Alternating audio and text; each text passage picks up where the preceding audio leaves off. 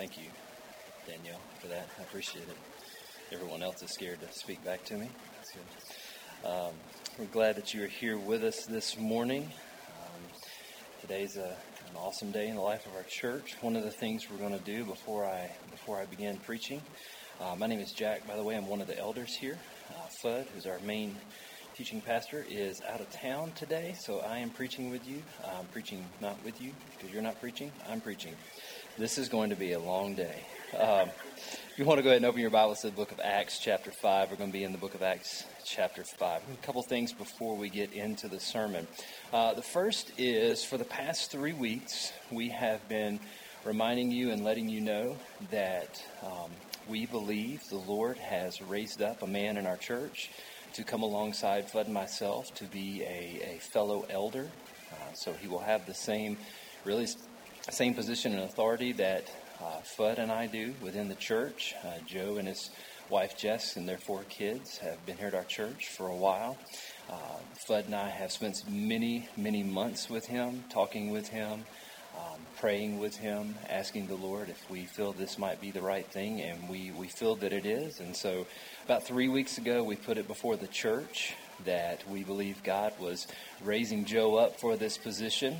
And so this is the Sunday in which we're asking you if you are a member of Remedy. So if you're not a member, you can just kind of be on the outside looking in right now. But if you are a member of Remedy, what we're asking you to do right now is, if you would, right under your chair, there's a small piece of paper that's, for lack of a better term, a ballot. So if you would, at this point in time, pull that out and let us know whether or not you affirm Joe Mueller being ordained as an elder here in Remedy. We gave 3 weeks, put information on the city, anything that was out there. No one raised anything that there were no issues raised about Joe at all. So there weren't even small issues that were raised that we had to address. There were no issues raised. So in the 3 weeks, nobody has brought anything to our attention as to his disqualifications for being an elder. And so what we're asking you to do right now is, if you would, pull that out. If you're a member, make your vote. And if you would, you fold those in half and pull and pass those into the inner part of the aisle. Our guys who collect the offering are going to come right now, and they're going to collect those. So Andres and Adam, if you guys could come at this point in time, they're going to be passed down to the middle. We're going to go ahead and do that. We decided we want to go ahead and do that as its own part of the service instead of waiting to the offering time. We want to go ahead and collect those now. So as they're walking down, if you forget to do it, even though I've just talked about it for 3 minutes, you can always put it in the offering plate. But there you go. Next thing, before we get into the sermon, I felt this week a need to address just the horrors and the difficulty of what's going on in our nation right now. I am sure that all of you have been aware of the shootings and the death and the evil that has happened in our country over this past week. And it is not something that we as believers stand by and look at and do not weep about. From what happened in Baton Rouge and Minneapolis and Dallas, this is not something that God is indifferent to. Lives have been taken for the wrong reasons. I just got through reading a book about Baptists in America, and one of the things that made me want to weep is that during the Civil Rights Movement, Baptist pastors were silent. We cannot be silent about the sin of racism. Racism is real, and it has no place in the life of a believer. God, in His glorious sovereign wisdom, has created people of every nation, race, tribe, and tongue. And for any one of those groups to think they are superior in any way to any other group demonstrates a sinful pride that is antagonistic to the gospel. And as a gospel people, we have to stand and say that there is no one who is better than anyone else simply because their skin is a different color. And I want to publicly say that we need to pray for the men and women who every day put on a uniform and walk out of their homes, leaving their families, because they care about other people and because they want to protect and care for you and for me. And they even want to protect and care for people who are demonstrating against them. We have men in this church who I've had wonderful conversations, who are police officers here in Rock Hill, who talk to me about how when they are doing their job, they do it through a lens of the gospel. That people that they interact with who may have committed serious crimes, they're wondering, how would Jesus love this person? How would Jesus serve this person? And so I want to do right now is I want to stop. And as a church, I want us to pray. I want us to pray for those who feel the pain of racism, and for those who may be sinfully racist. I want to pray for the police officers, not only here in Rock Hill, but across this country, who right now are feeling that by trying to protect others, they're putting their lives at open risk. And I want to pray more than anything that the church in America will rise up and be the answer. So let's stop right now and pray. Father, our hearts are heavy. And Lord, we don't live in the 1960s. But God, we would be naive to say that our country has healed from the deep wounds of racism. We know that there are many people who are discriminated against simply because their color of their skin is different. And Lord, if there are times and places, first and foremost, where that is evident in the church, we repent. And we don't want our repentance to be hollow. So we pray that as a gospel people, that you would make us agents on the forefront, crying out for those who cannot cry out for themselves and not perpetuating an evil, sinful thing. Pray for families who have lost people right now. God, families who are this morning mourning so many lives. God, it causes us to cry out, Maranatha, come quickly, Lord Jesus. Would you come and put an end to all of this? I pray for families who are mourning with no sense of hope because they don't know the gospel. I pray that even in the midst of tragedy, you would bring them the hope of Christ. I pray for our African American brothers and sisters. I pray that you would bring healing and hope to them. And Father, I pray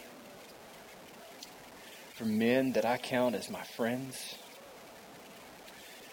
who serve in our police department right here in Rock Hill, the police departments all across this country. I pray for their safety. I pray for their compassion. I pray for wisdom. And we pray, Lord, that you would bring healing to our country. We pray that you would bring healing, and we know that the heart of the problem is the problem of the heart. So we pray that we as a people would be bold with the gospel. We know that the hope of Christ is the only hope that we have. So Father, in all of this, we pray that in the days to come, that you would stop this evil, and that you would bring hope and healing. And that you would even use us to be agents of that. We love you. And we ask this in Christ's name. Amen. There's no easy way to transition from that into a sermon. So I'm just going to do it. So Acts chapter 5. We are in a series about the early church. where we are looking at what has been done from the beginning of when Christ has risen from the dead, ascended back into heaven, and the church has begun. The church has come together, and it is growing. The apostles are teaching. People are coming to faith in Jesus. And the church, and you often hear it referred to as the early church, the church is beginning, and it is flourishing. And it is not doing so in the midst of no opposition, but it's actually doing so in the midst of opposition from the same people who crucified Christ are now coming against the apostles. But God in his goodness and his sovereignty is causing the church really to explode and go crazy. Last week, Fudd preached on an extremely difficult topic. He preached on Acts chapter 5, the beginning of it. Now, if you're familiar with Acts chapter 5, it's the story of Ananias and Sapphira. So if you weren't here, let me give you the back up just a little bit if you're not familiar with the story. Ananias and Sapphira, there was a guy named Barnabas who sold a field, and he got all the money, and he brought it to the apostles and says, I'm sold all this, and I'm giving all the money so that you guys can use it to feed the poor and do whatever needs to be done. Well, Ananias and Sapphira, they see this, and they think, man, that was pretty awesome. Here's what we're going to do. We're going to sell this field, and we're just going to bring some of the money, but we're going to try to make it look like we brought all the money. And then everybody's going to look and think we're as awesome as Barnabas is. And things will be great. So Ananias doesn't. He brought it in. Peter says, is that really all the money? Yeah, it's all the money. Man, I'm sorry for you. And he dies. That's kind of a paraphrase. Because he asked, what caused you to lie to the Holy Spirit? What caused you to lie to God? And God takes Ananias at that point in time. The young men come, and they carry him out, and they bury him. And then his wife walks in a few hours later. Peter asks her the same question. She lies again, and the same thing happens. And immediately at the end, what we see in Acts 5:11, a statement that really doesn't need to be made. And great fear came upon the whole church and upon all who had heard these things. It was crazy. Can you imagine being there and hearing about this? These people lied, and God just took them out. It was an intense situation. That is what's happened right before what we get into today. I want to give you that background. I'm going to kind of refer back to it. So I didn't want to just assume that you knew what went on earlier in Acts chapter 5. Because what we're going to talk about in the middle part of Acts chapter 5 where we're going to be is going to refer back to that a few times. So I wanted to give you that background. So let's read together Acts chapter 5 verses 12 through 32. Acts 5 verses 12 through 32. Now many signs and wonders were regularly done among the people by the hands of the apostles.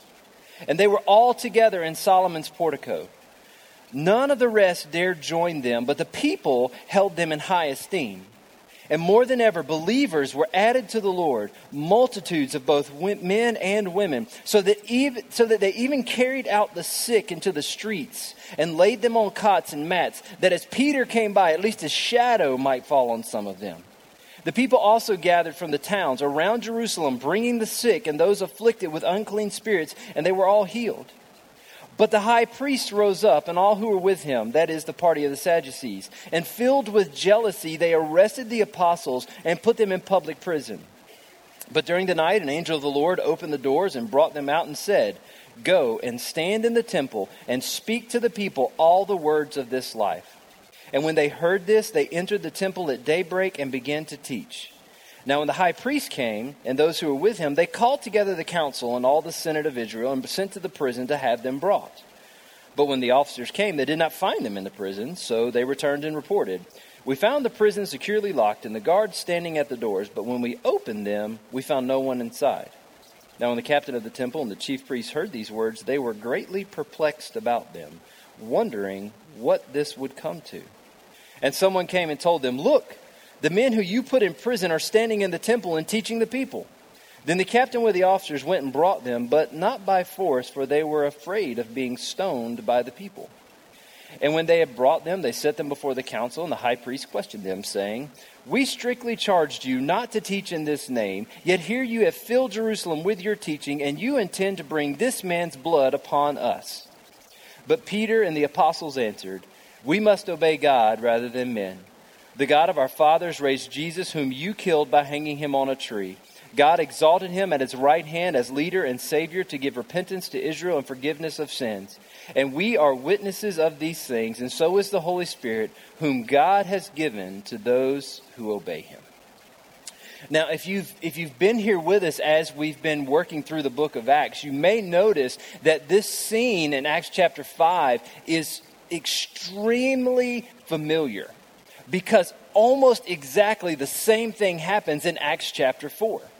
If you remember, Peter and John are walking towards the temple. They see a guy who is lame. They say, "Silver and gold we don't have, but what we do have we give to you. In the name of Jesus, get up and walk." And the guy gets up and walk, and he's praising God, and they walk into the temple. And what happens? The Sadducees see it. They don't like it. They grab Peter and John. They put them in prison. Then they go and pull them out of prison and say, "Don't ever teach in this name anymore." Peter and John say, "We're going to listen to God and not listen to you." Then they kick them out. Almost the exact same thing that happens here. So my thought was that I could just preach Fudd's sermon from Acts chapter 4 and it would just be okay. He'd already preached it, but I'm not going to do that this morning, because I think there's something else that I want to draw out of this passage that I think stands out from what God has put here. So that's what we're going to do. We're going to pull out three observations from this passage about obedience and restoration. Those are the things that I think God is bringing out for us this morning to see and to follow. So the first thing that I want to talk about is that miracles give evidence of God's restoration. Miracles give evidence of God's restoration. So we remember that this is connected to the story of Ananias and Sapphira. We would all say that that was a miraculous act of God. God took the two of them out by his own wisdom and by his own sovereignty.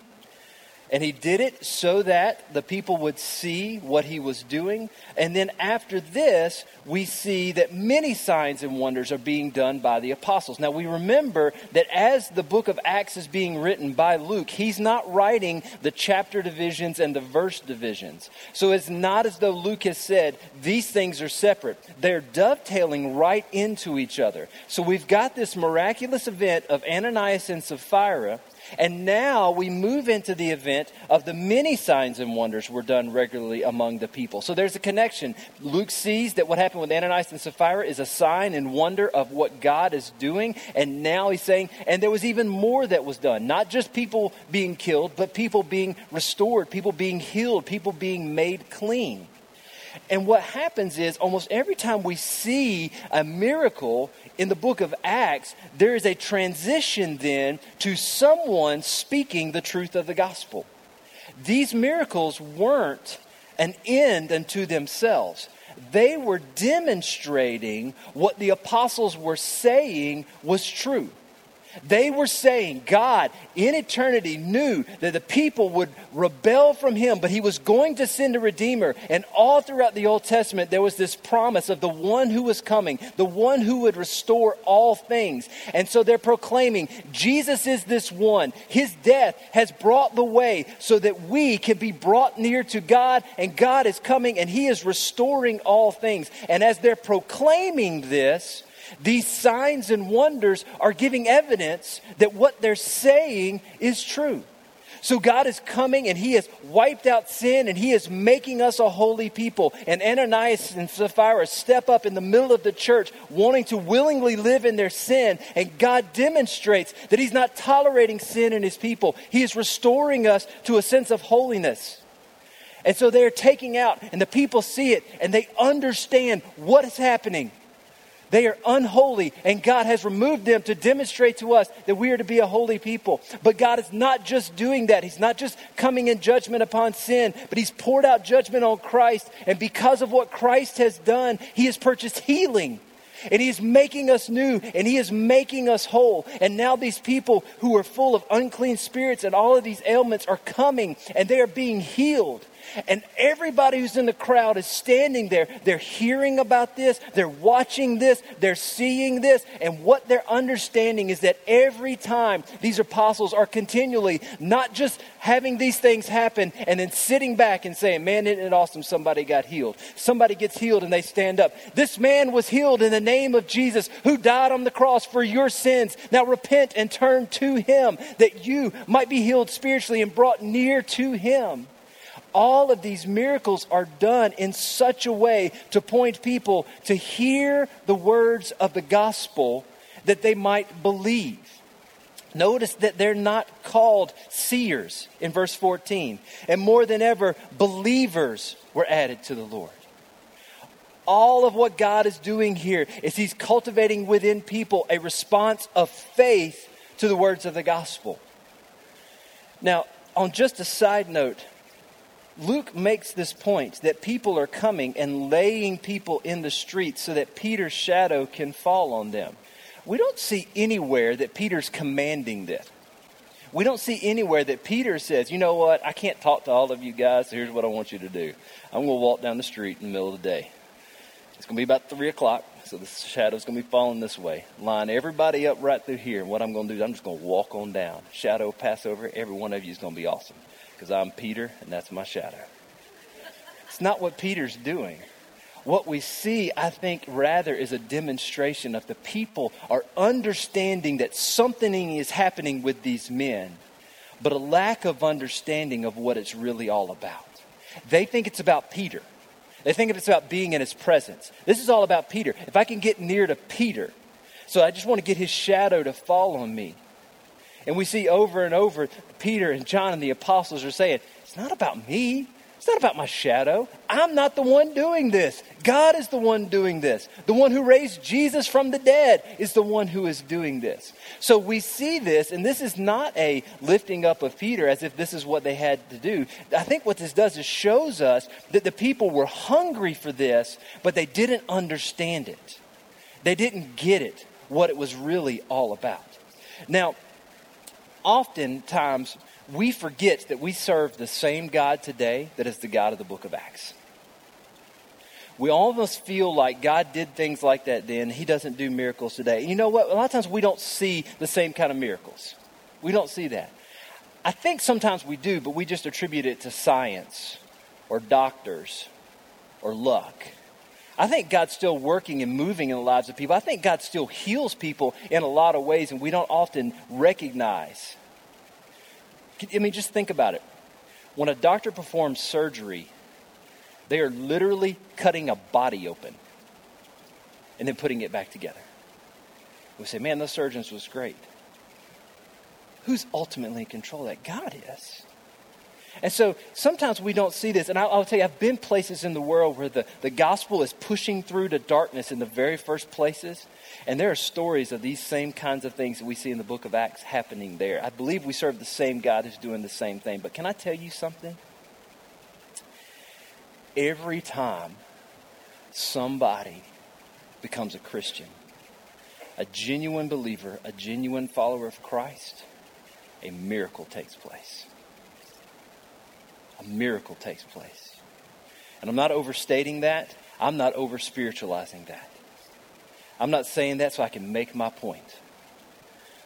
Ephesians 2. And you were dead in the trespasses and sins in which you once walked. But God made us alive together in Christ. Do you understand that when you share the gospel, you are asking God to perform a miracle? It is the equivalent of standing next to a grave and saying, God, will you bring this person up out of this grave and give them life? That's what we're doing. And so many times when somebody comes to faith in Christ, we look at it and say, oh man, yeah, that's awesome. Yeah. A miracle has taken place. They were dead. Dead. And because they're walking around and talking, we think, oh yeah, they were spiritually dead. No, to be spiritually dead is to be worse than physically dead. And they weren't just bad and got better. They were dead and now they're alive. And the reason why I'm stressing this, the reason why I'm really wanting to push in on this is sometimes we look at the book of Acts, we're like, man, God did all those miracles back then.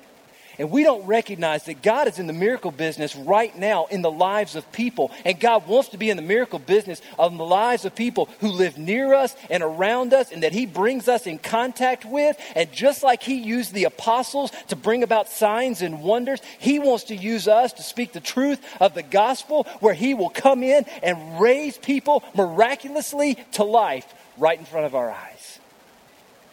This is the same God. The same message of the gospel that the apostles were preaching then is the message of the gospel that we are preaching now. And God raises people to life now by the words of the gospel. We have got to be a people who understand miracles happen now. And God allows us to be a part of that.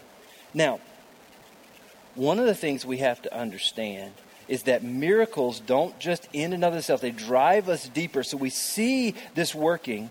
And that leads us to our next point.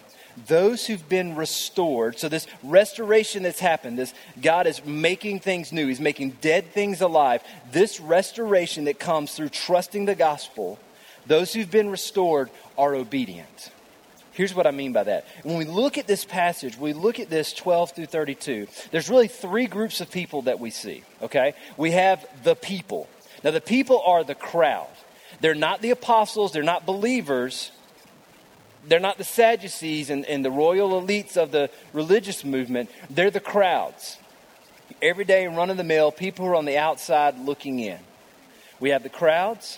We have the Sadducees. They're the ones who are opposed to the gospel. They're opposed to Christ. They had a hand in the execution of Jesus. They're the Sadducees. And then you have the apostles / believers. I'm putting that group together. You got the apostles and those who believe. And one of the things that's different about these groups when we look at them is their obedience to the commands of Christ. Notice what it says in verse 13. It says, none of the rest dared join them. Now that passage is awkward. It's weird. And when you read it, who are the rest? What does it mean? And as I've been studying this and looking at the context, what it seems is that the people are the rest.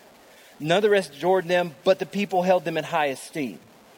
So the people are standing back. They're looking at the apostles. They're thinking, man, those guys are awesome. They're like healing people. They're talking about this Jesus guy. Man, they're pretty great, but I'm not going to have anything to really do with them. Like, it's kind of cool that they believe that, and there's some things about them. I think they're really important, good people, but I don't know that I'm down with everything that they're saying. So they heard the words, but they did not obey.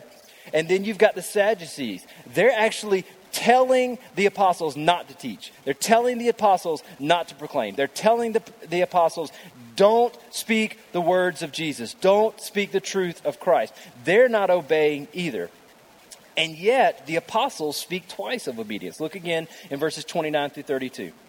But Peter and the apostles answered, we must obey God rather than men.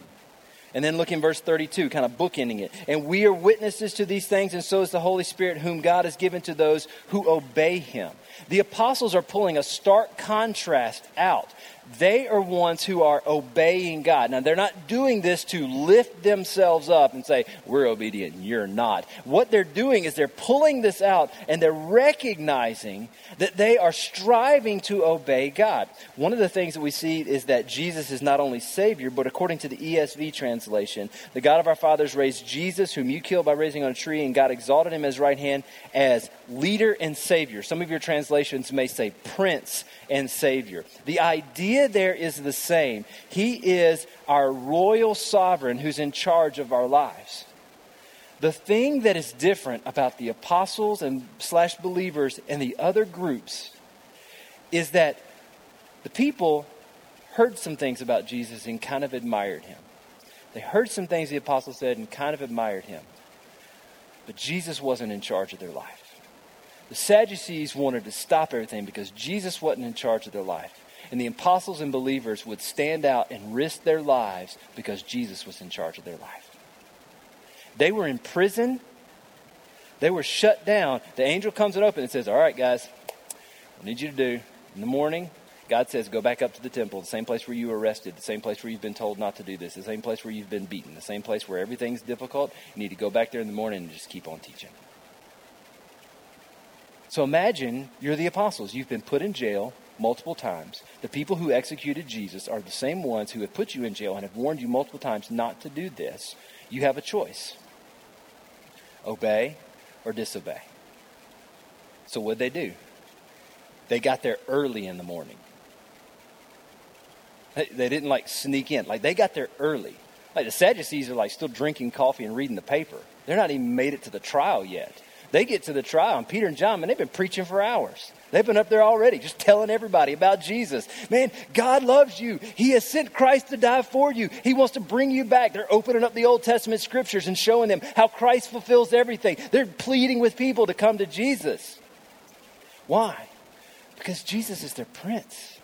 He's their leader. He's their savior. He has purchased their life. Their lives are him. Their lives are his. And so what do? We're going to obey him more than anybody else. You know, Jesus said in John 14, if you love me, you will keep my commands. And I will ask the Father, and he will give you another helper to be with you forever. Notice the similarity between that and Acts 5:32. And we are witnesses to these things, and so is the Holy Spirit, whom God has given to those who obey him. Love and obedience are empowered by the Spirit. The giving of the Spirit by the Father is not because they were obedient. Ephesians 1:13, in him you also, when you heard the word of the truth, the gospel of your salvation, and believed, were sealed with the promised Holy Spirit. So the Holy Spirit doesn't come because we obey, yet what the Holy Spirit does is move in us to obey. So the evidence that they had the Holy Spirit was the fact that they were being obedient. The Holy Spirit was the one who empowered them to stand up when there was fear of their very life at stake. They were obedient because the Spirit was working in them. I think that it's fair to say we need to stop here for a second and ask ourselves a question. If we are given the Spirit when we place our faith in Christ, and the Spirit empowers obedience in our life, we need to stop and ask one question. Does our life exhibit a trend towards obedience in Jesus? Is that the trajectory of our life? Now, I'm not asking, are you perfect? I'm not asking, do you never fail? I'm not asking, do you struggle with sin and hate sin, but it kind of wins sometimes, but you're still fighting against it? That's not what I'm asking. What I'm asking is, does your life reflect a desire to be obedient to Jesus? The danger is we can be like the people who hold the teachings of Jesus in high esteem, but they're not central to our lives. And in our church culture, it's easy to be around a bunch of people who are Christians and think we are Christians. But if we examine our lives, it's not geared towards obedience in Christ. And if that's the case, if that's you're looking at your life and you're saying, my life doesn't look like obedience. I think back on, I haven't cared anything about the obedience. I just go to church. I just do this. I'm not worried about obedience. Can I tell you, if that's the case and you examine your life and you see it this morning, God has not brought you here to heap tons of coals upon you. He's brought you here to bring you to repentance. And in his goodness, he points this out to say, look, I'm giving you evidence. I'm giving you evidence. Turn from that and turn to me. So we have to examine our lives. We have to see, is this a trend in our life? And if it's not, we have to understand the danger that that trend would expose. And we have to say, do I need to repent and turn? My desire is not to cause anyone to doubt their salvation, but my desire is not to let anyone continue on in disobedience because they don't have the Spirit.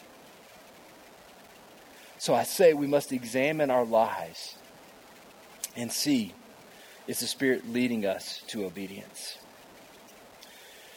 Third thing we see in this chapter that I think we need to look at is that fear fights obedience.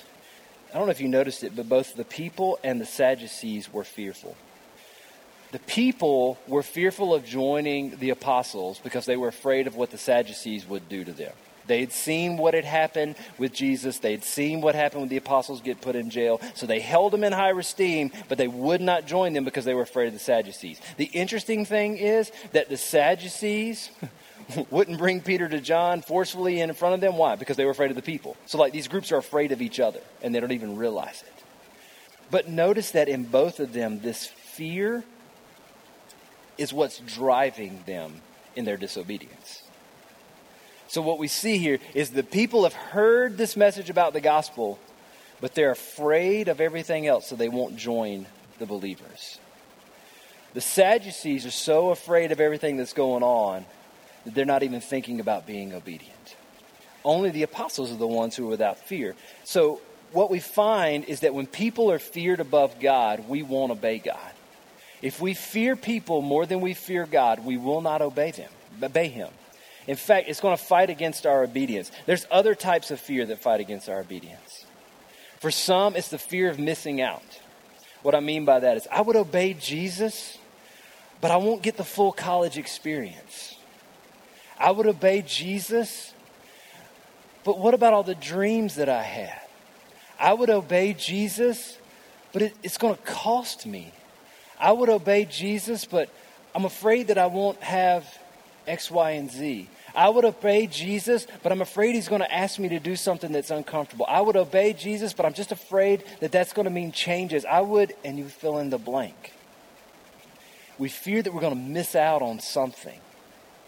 And so what we do is trade something worthless for that which we could have, which was absolutely amazing. Sometimes it's the fear of losing control. We fear of losing the control of our life, control of our power, control of our position, control of the way other people look at us. Sometimes it's the fear of mistrust. If I do this, will it really work out? If I obey God's word, it seems like others are going to take advantage of me. If I obey God's word, it seems like my life would be harder. If I obey God's word, it seems like things are just not going to, it seems like I'm just going to miss out in life. We don't want the fears to be what drives our lives. We want to be obedient, just like the apostles. Later on in the chapter, Fudd's going to talk about this next week. Later on in chapter 5, they were beaten and they walk out praising God, joyful that they were counted worthy to suffer for the name of Jesus.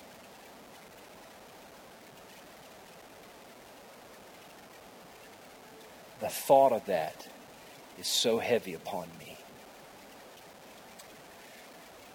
Because so many times I don't want to be obedient because of how difficult it might be or how uncomfortable it might be or what it might cost me a little bit. When the apostles walked out joyful that they were counted worthy to suffer for Christ. Let us not let fear push us from being obedient. So then the question I have then is, how do we fight for obedience? How do we do this?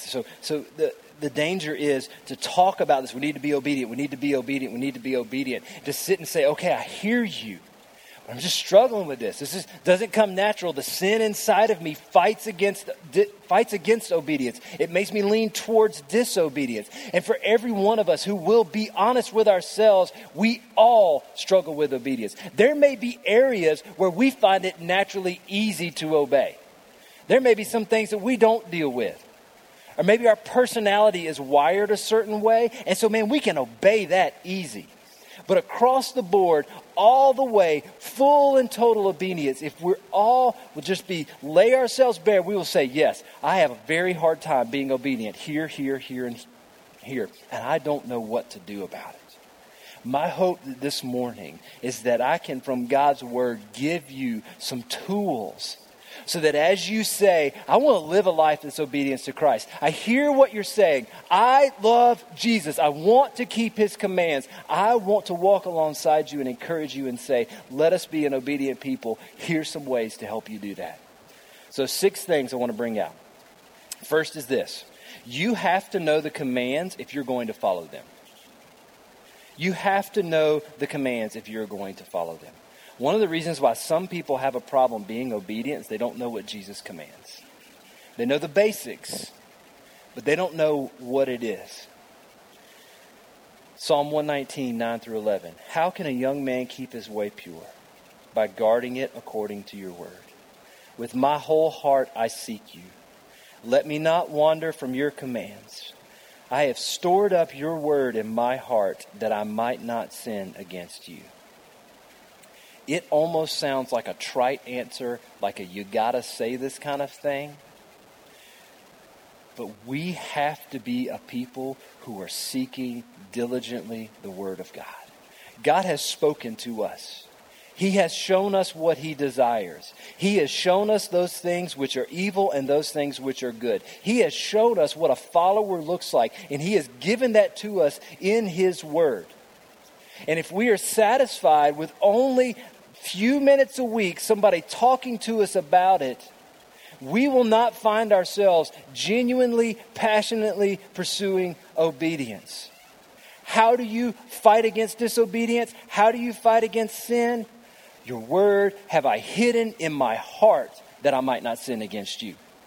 It all begins with us knowing what God's word is and then sinking it deep down into our heart. And so the easy answer of make sure you're reading your Bible is also probably one of the most difficult for a lot of us. We've got to be in the word. We've got to make a plan. It's not enough to know we should be reading the Bible. We have to be doing it. And I would just say for many people, that's the hard thing. They don't know how, they don't know when, they don't know where to start, they don't know what to do. I'll just tell you, if that's you right now and you're sitting there and you're feeling kind of this weight of, I know I need to be doing that, I just don't know where to start, I don't know what to do, I don't know how to do that. I just want to tell you, look, come find me afterwards. I'll give you an idea. We'll start out easy.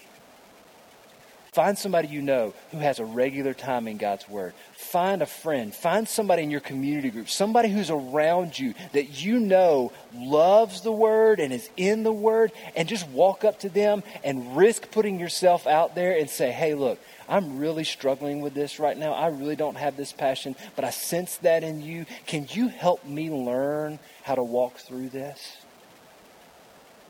And trust God's grace that he will do that. It really leads into the second point. Obedience is a group project. Now, all my college students are groaning when I say group projects because they all hate group projects. Here's what I mean. Galatians 6:1-2. Brothers, if anyone is caught in any transgression, you who are spiritual should restore him in a spirit of gentleness. Watch out on yourself, lest you too be tempted. Bear one another's burdens and so fulfill the law of Christ. You cannot bear one another's burdens if people don't know what your burdens are. And you can't help bear someone's burdens if you don't know what their burdens are. If we are going to fulfill the law of Christ of helping to bear one another's burdens, and I think in this, part of this is the spiritual burden because 6:1, if anyone's caught in transgression, you who are spiritual should restore him a spirit of gentleness. Keep watch that you don't be tempted. Bear one another's burdens. This is all connected. It's all part of the same idea. And so the idea here is we were never meant to go at it alone. And some of us, either because we're fearful or we're prideful or we just don't know how to do it or we're worried about what other people will think, we won't ask somebody to walk with us and bear our burdens. Can I tell you, the burden of disobedience is heavy, and God in his goodness and his grace towards us has brought other people around us. God has said, you can't handle this alone, so here's what I'm going to do. I'm going to put you in a church with people who love me and who are just as broken as you are, but that I'm working in their life, and they're going to walk alongside you. And when it's really heavy for you, they're going to help hold it up. And then their burden's going to get really heavy, and you're going to help hold it up. And the difficulty of obedience, they're going to walk with you. They're going to ask you questions. They're going to speak my word to you. They're going to encourage you, and they're going to rebuke you when you're wrong so that you can really walk together and follow Christ. You see, so many times today we think something like church membership or being really involved with people and open and vulnerable. Well, that's just something for the really spiritual. That's something of a bygone day. Can I tell you, this is God's idea. So if you're here at Remedy and you just kind of, you're here and you come on Sunday mornings, man, that's awesome. I am so glad. Can I tell you something? Push in deeper. Push in deeper. Walk in to that group, that community, that people who will walk with you, who will love you and care about you. And they will help bear your burdens, and you can help bear their burdens. And so we as a church will fulfill the law of Christ. Third thing is this.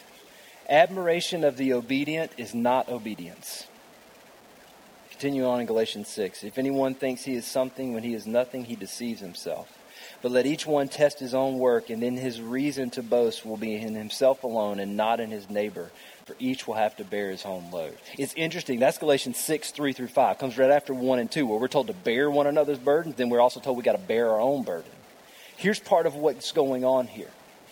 I think today, especially in our Christian subculture, we can get so enamored with people who are the quote-unquote Christian celebrities. We can read all of their books. We can quote what they have to say. We can be so enamored, whether it's an author, a pastor, a friend, or whatever, and we can so admire them that it almost feel like their obedience rubs off on us. And what we should do is see their obedience and allow it to push us towards Jesus. It's not enough just to be around people who are being obedient. We have to pursue obedience as well. So if you're a reader and you love to read and you have a favorite theologian, that theologian's obedience is not your obedience.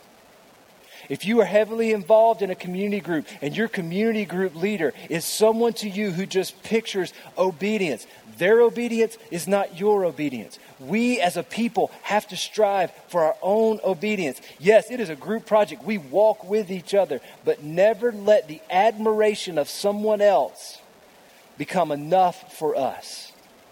The God they serve, the God they are being obedient to, the one they are loving with all of their heart is calling you to love and be obedient and care and pursue with the same vigor, the same passion that they have. Let us not let admiration be the end goal. Fourth thing is this. Obedience is learned through obedience. I read a quote this week by a guy named John Owen. And John Owen is hard to understand. So I'm going to try to put this out there. Brief quote. I think it's a little self-explanatory. He says this. The true notion of holy evangelical truths will not live, at least not flourish, where they are divided from a holy life. As we learn all to practice, so we learn much by practice. And what he means is it's not enough for us to know things. Knowing facts don't automatically produce obedience. So that's when he says, as we learn all to practice, all the things we should do, so we learn much by practice. When we see something, when we learn something, it's then that we say, God, by the power of your Spirit, which we'll talk about in just a second, I want to put this in practice. This summer, I've been reading through the Sermon on the Mount. So I've been taking just like one verse each day. So, blessed are those who hunger and thirst for righteousness, for they shall be filled. That's what Jesus said. So I just stopped and I prayed, God, where am I hungering and thirsting for things that are not righteousness? Where am I hungering? Am I hungering and thirsting for righteousness?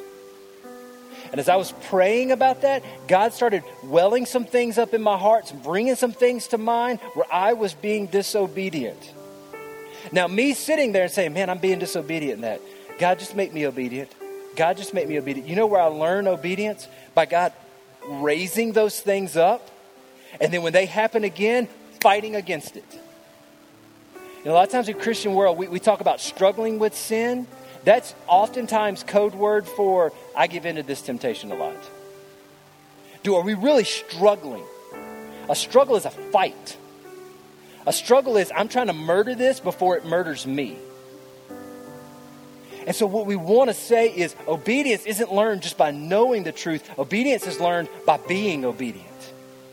Know it and then do it. Fifth thing is this. Cling tightly to the Holy Spirit. Romans 8:13, for if you live according to the flesh, you will die. But if by the Spirit you put to death the deeds of the body, you will live. Philippians 2:12-13, therefore, my beloved, as you have always obeyed, so now, not only in my presence, but much more in my absence, work out your own salvation with fear and trembling. For it is God who works in you both to will and to do his good pleasure. This is the hope of all of this. You are not left, Christian, to do this by pulling yourself up by your own bootstraps. You're not. You don't have to do this in your own power. You feel weak, you are weak, but the Spirit is strong.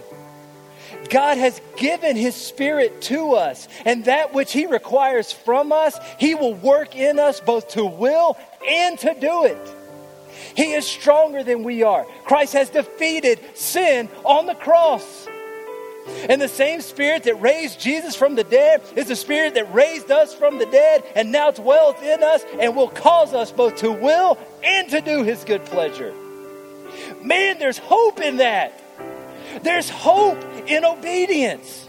We can be obedient, not because we're good and awesome, but because he is good and awesome. He has defeated sin, and now he is defeating sin in us. We can be obedient because we serve a good and wonderful and holy God who hates our sin and has provided the means for us to murder it so that we can be the holy people that he's called us to be. So as we're looking at this and you are feeling like, I can't do this, I've been defeated, I can never overcome, let me tell you, you can't, but Christ can. So if you are a Christian, cling to the Holy Spirit. Pray, trust, and then be obedient. And the best thing that goes on top of that is part 6. Let the hope of grace propel you into wholehearted obedience. You know what that means? You can rely on the Spirit, you can trust, and you can fight for obedience. And every time you fail, Jesus said, I've already paid for that. Now get up and keep going. You're not a failure in my sight. I've already paid for that. Now get up and be obedient. And you can fail 7,000 times and stand up knowing, God, I failed, but I want to pursue obedience and know he loves you no less, knew all about all of it on the cross and says, if you love me, keep my commands. You're mine. Your failure has not separated you from me. Don't be happy in your sin. Don't rest in it, but continue pursuing in obedience. That's the hope of the gospel. And if you're here this morning and you are not a follower of Jesus, your life has not been changed by the gospel, and you think Christianity is all about doing better and becoming a better person and being a nicer person, can I tell you this morning, the message of Christianity is you are broke, you are messed up, and there's nothing you can do to become a better person. And God loves you in spite of all of that and will forgive you and bring you into his family, and then he will make you just like Jesus. And we are a bunch of broken, messed up people who need Jesus every minute of every single day. So if you're a follower of Christ this morning, let me ask you, is your life demonstrating obedience? Right now, is the Spirit pushing on you some way where you've been disobedient in your life? Maybe this is time to confess that and just say, Lord, I recognize I've been disobedient in this. And I need you, Holy Spirit, to empower me to fight against this, to want to fight against it, and then to actually fight against it. And maybe you're here this morning for the first time, and you understand that the hope of the gospel is not do better, but that Christ has already done on your behalf, and Christ is calling you to turn from your sin and trust in what Christ did on the cross, his resurrection from the grave, showing he had defeated sin, hell, and death on your behalf, and trust that so that you can follow in him. Maybe that's what Christ is calling you to do today. We're going to have a time to respond, and we're not going to kind of respond down. We're going to respond rejoicing and our great and wonderful God who has done this. So I want to pray with you and then ask you to join with us as we sing and respond to the Word of God. Lord, you have loved us with an unrelenting love, and you continue to love us with an unrelenting love. In the midst of our failures, in the midst of our weaknesses, in the times where we don't want to obey, in the times where we are obeying steadfastly. Lord, I pray for us as a church that we would be people who are obedient because you have redeemed us. That the freedom of stepping away, of trying to earn our goodness or be good enough, would free us for radical obedience in you. The joy of knowing that you love us in spite of our failures, even through our failures, is overwhelmingly good. And Lord, I pray for anyone who is here today